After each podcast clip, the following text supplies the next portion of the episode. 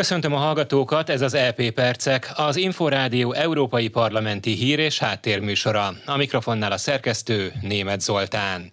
Az Európai Parlament megvizsgálná, hogy mit tehet a nemzetközi közösség olyan bűnök esetén, amelyek elbírálására a Nemzetközi Büntetőbíróságnak nincs hatásköre. A képviselők véget vetnének az elkövetők büntetlenségének. Az Európai Bizottság igazságügyi biztosa az EP csütörtöki plenáris ülésén úgy fogalmazott, az Európai Unió határozottan elítéli Oroszország Ukrajna elleni támadását, és ragaszkodik ahhoz, hogy a konfliktus során elkövetett háborús bűncselekmények elkövetőit felelősségre kell vonni. Didier Reinders szerint az ukrajnai orosz háború a kontinens és az egész világ biztonságát fenyegeti. Az Ukrajnában elkövetett háborús bűnöket ki kell vizsgálni, a bizonyítékokat pedig Ukrajnán kívül kell tárolni.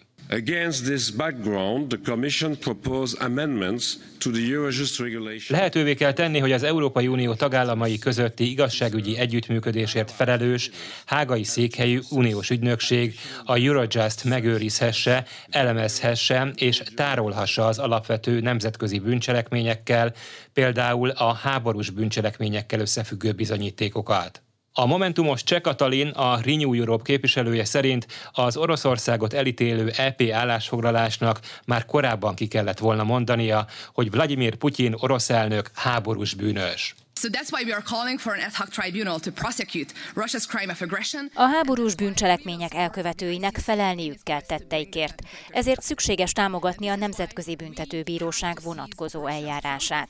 Az uniós szankciókat szigorítani kell, Ukrajna helyreállítását pedig Oroszország elkobzott vagyonából kell finanszírozni. A Fideszes Gálkinga független képviselő írásbeli felszólalásában kijelentette, idézem, támogatunk minden szankciós csomagot, amit nem tudunk elfogadni, az az olaj- és gázembargó, hiszen az tönkretenné a magyar gazdaságot. Nagyobb kárt okozna nekünk, mint a büntetendő félnek. Nekünk a magyar emberek érdekeit kell mindenek előtt szem előtt tartanunk, tette hozzá Gál Kinga.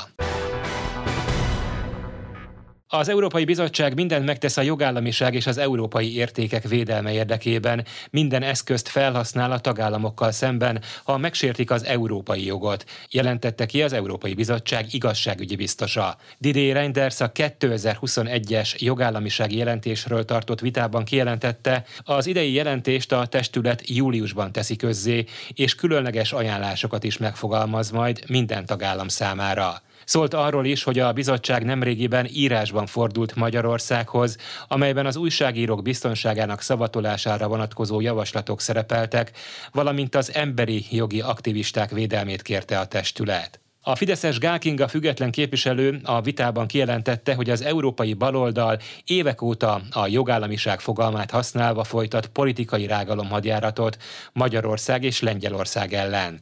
Ennek egyik legfőbb eszköze az Európai Bizottság éves jogállamisági jelentése. A bizottság valójában a saját ideológiai elvárásait kéri számon a demokratikusan megválasztott kormányokon. Nálunk nincs probléma a demokráciával. Ahogy ez a mai vita is mutatja, a tények nem érdekelnek senkit.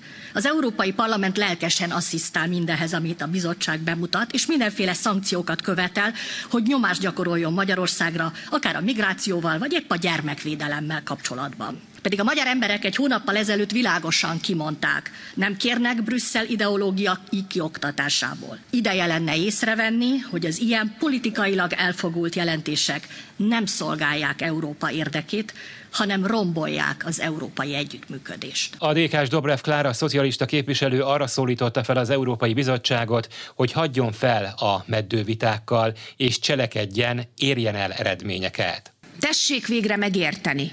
Magyarországon a jogállamiság lebontásának a lényege, a végső célja, az a lopás. Közpénzek ellopása és magánvagyonok felhalmozása. A független sajtó korlátozása? hogy ne is lehessen megtudni, ne lehessen kideríteni, hogy ki honnan, miért és mennyit lopott.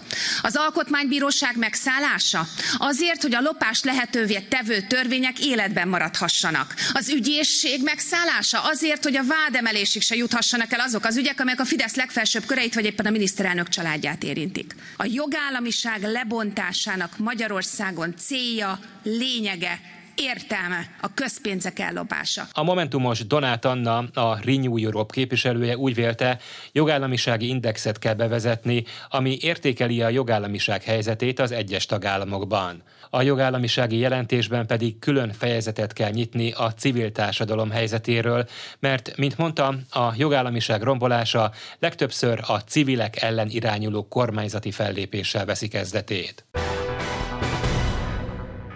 Moldova a szabad világ része kíván lenni, Európa részeként képzeli el a jövőjét, az unió értékeit sajátjaként vallja.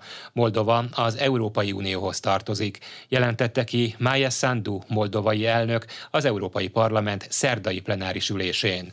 Hozzátette, hogy Moldova számára az uniós csatlakozás a szabadság, a béke, a fellendülés útját jelenti. Noha számos reformra van szükség a csatlakozás eléréséhez, az uniós tagság minden nehézséget és munkát megér, jegyezte meg a moldovai elnök. Várhelyi Olivéra szomszédságpolitikáért és bővítésért felelős biztos beszédében megerősítette, hogy az Európai Unió támogatja Moldovát, és érdemeken alapuló tagjelölti státuszt kíván adni az országnak. We are making additional support available az Unió hamarosan támogatás nyújtásáról dönt a határvédelmi tevékenységek megerősítésére, valamint folytatja a megkezdett munkát a közigazgatási és az energia ágazatok reformjának területén. Emellett az ország ellenálló képességének fokozására összpontosít nem csak a kiberbiztonság, a hibrid fenyegetés területén és a félretájékoztatással szemben, hanem humanitárius segítséget biztosít, valamint egészségügyi és kommunikációs felszerelést biztosít a moldovai hadsereg számára. József Borrell uniós kül- és biztonságpolitikai főképviselő nyilatkozatában az Európai Unió szolidaritását hangsúlyozta Moldovával, és elismerését fejezte ki az Ukrajnából menekülők befogadásában tanúsított magatartásáért. Ez volt az EP Percek, műsorunk meghallgatható és letölthető a szolgáltatók podcast csatornáin, valamint az infostart.hu internetes portál podcastok felületéről.